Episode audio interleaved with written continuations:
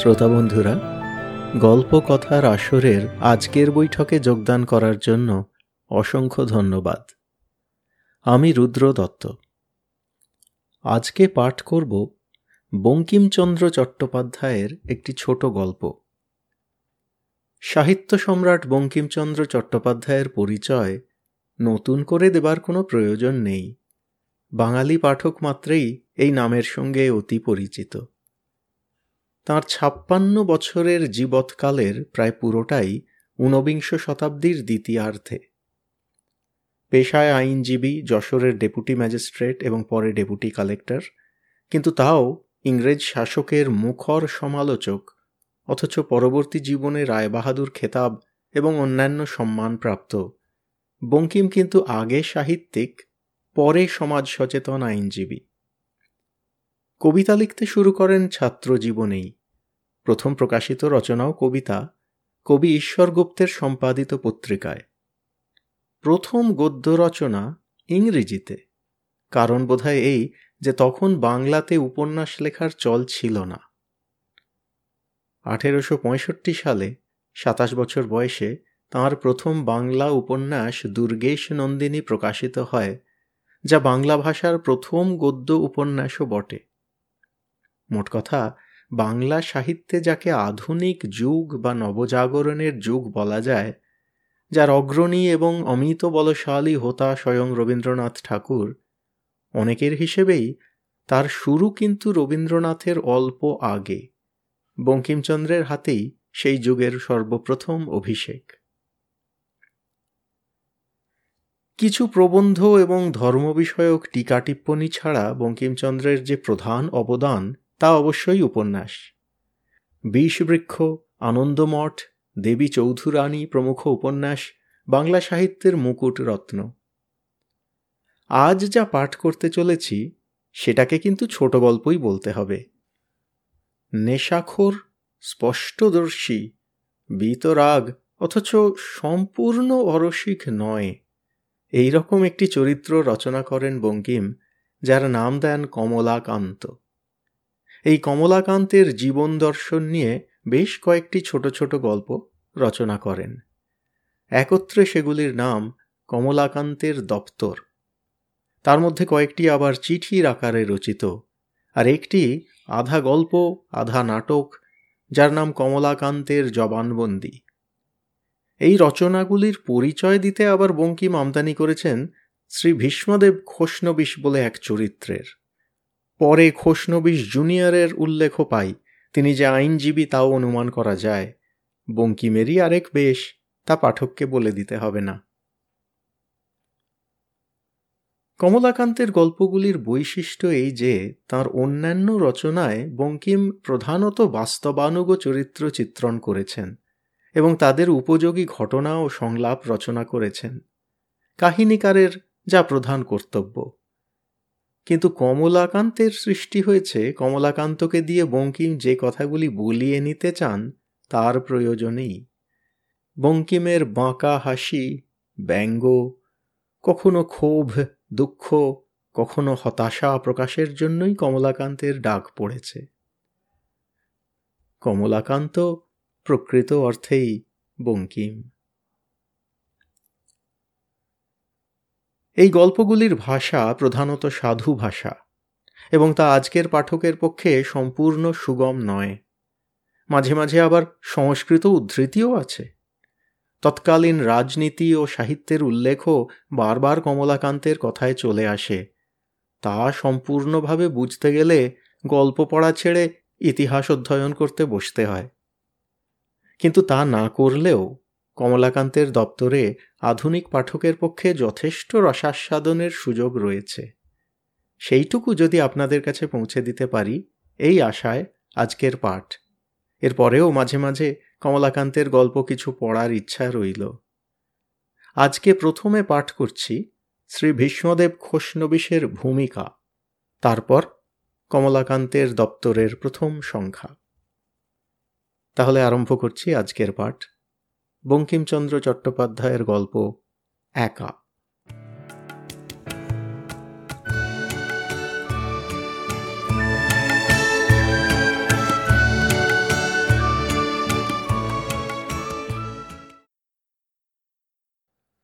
কমলাকান্তের দপ্তর।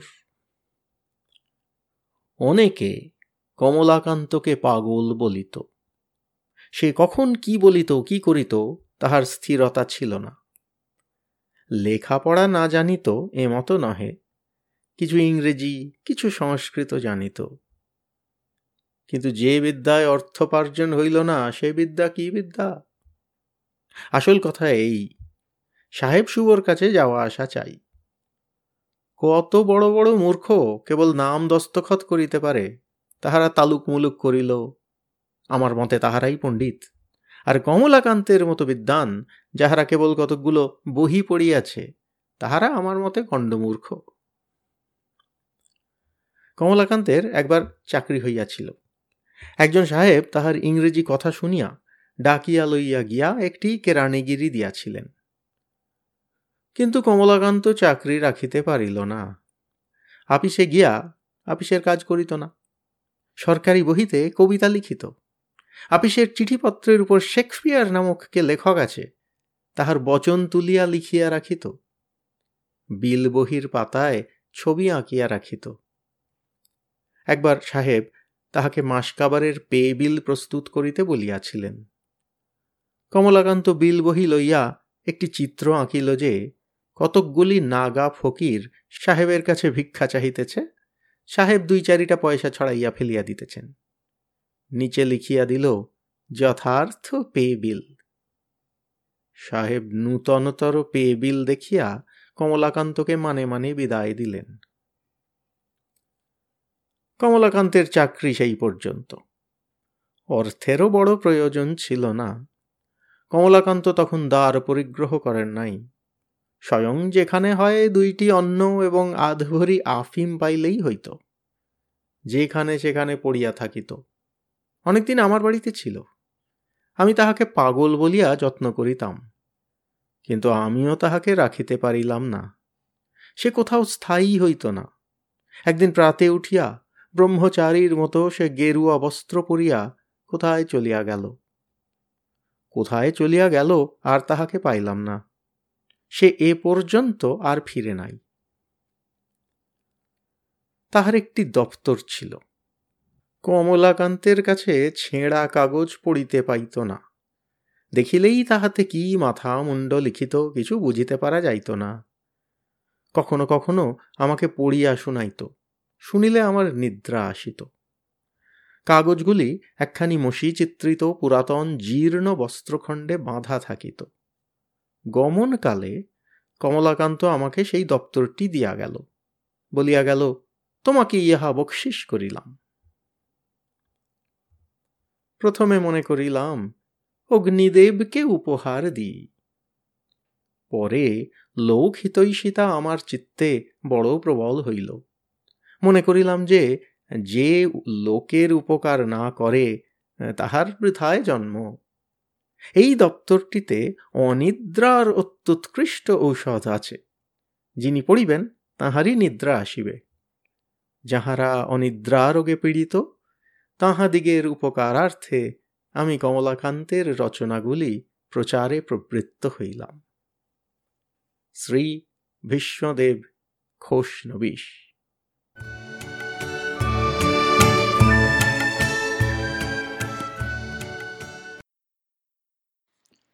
কে গায় ওই?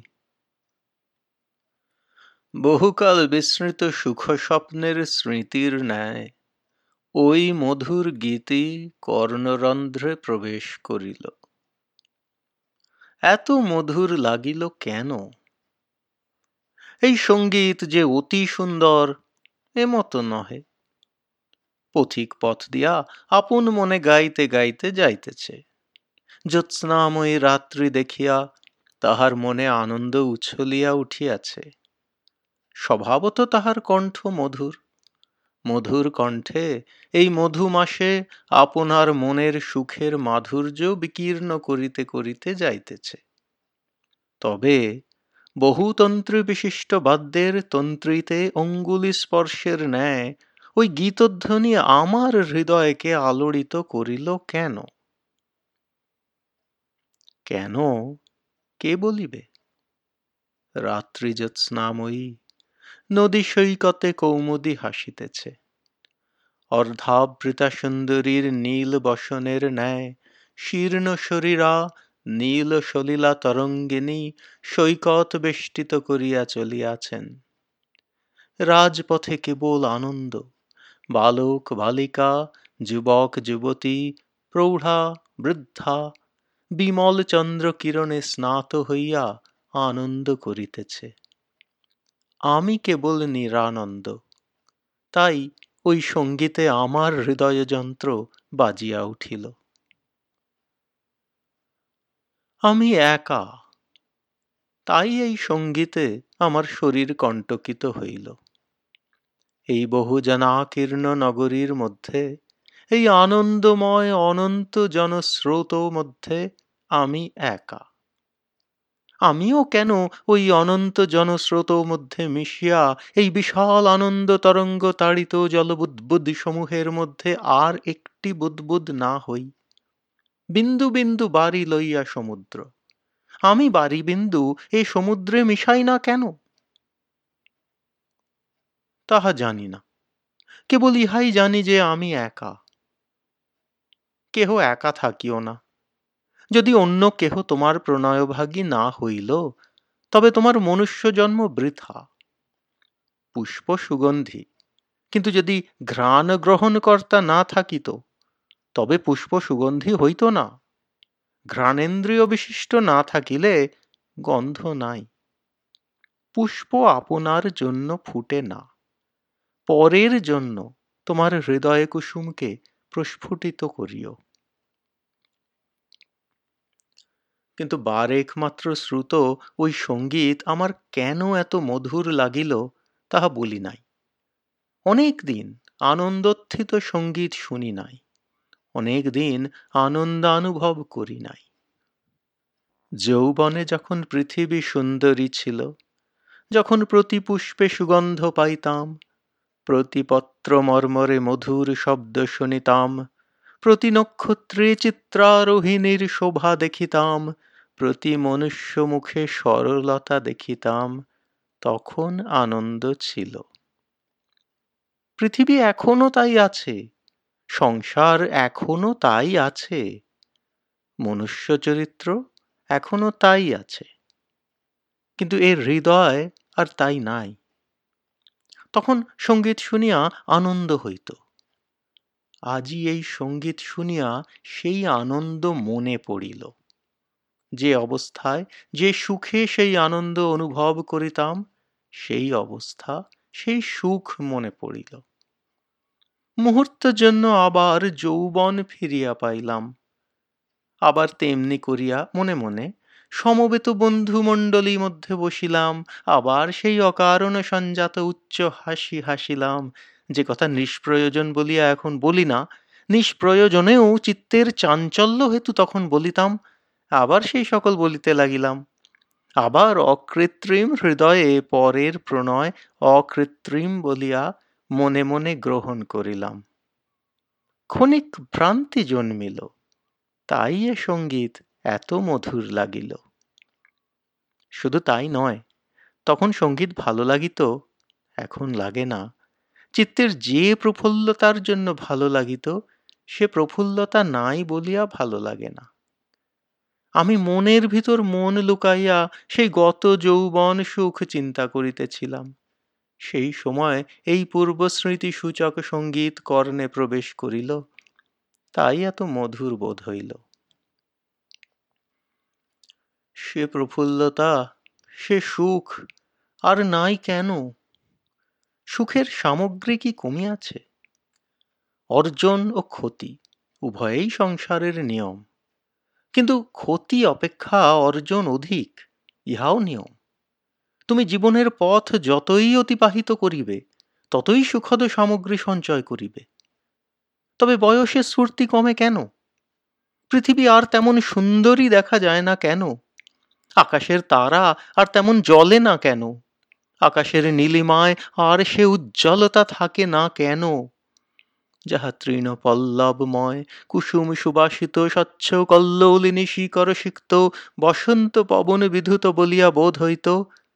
এখন তাহা বালুকাময় মরুভূমি বলিয়া বোধ হয় কেন? কেবল রঙ্গিল কাজ নাই বলিয়া। আশা সেই রঙ্গিল কাজ। যৌবনে অর্জিত সুখ অল্প, কিন্তু সুখের আশা অপরিমিতা। এখন অর্জিত সুখ অধিক, কিন্তু সেই ব্রহ্মাণ্ড ব্যাপিনী আশা কোথায়?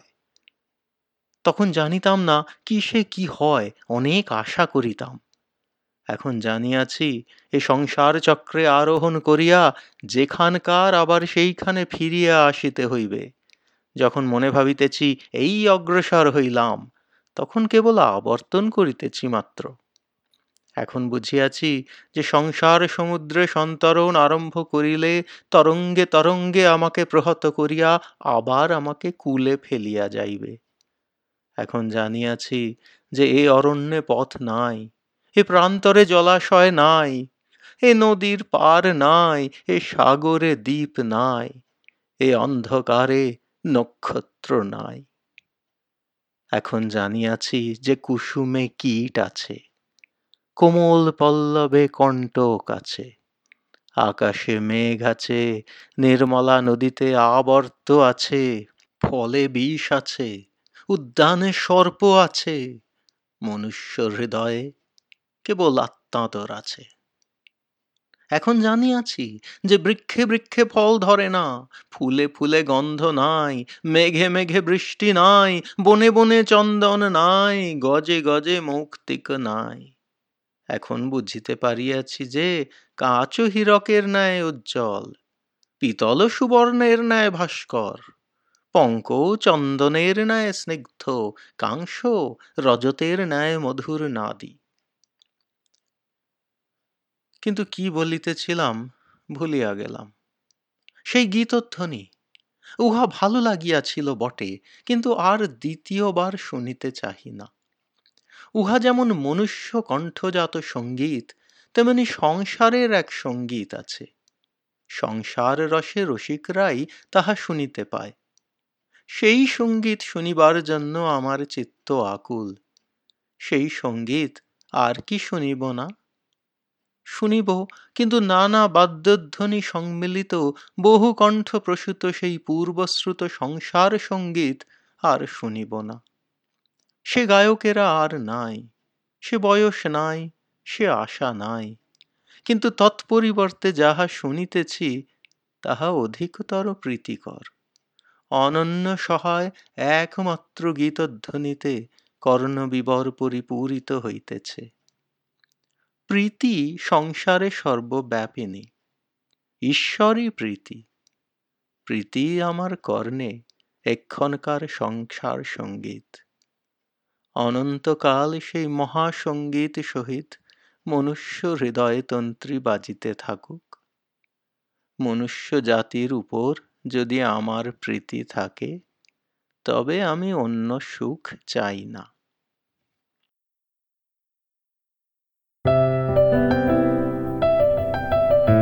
আপনাদের মতামত আমাদের জানাতে ভুলবেন না কিন্তু, শ্রোতা বন্ধুরা। আমাদের ওয়েবসাইট গল্প কথার আসর dot org G O L P O K O T H A R K S O R dot O R G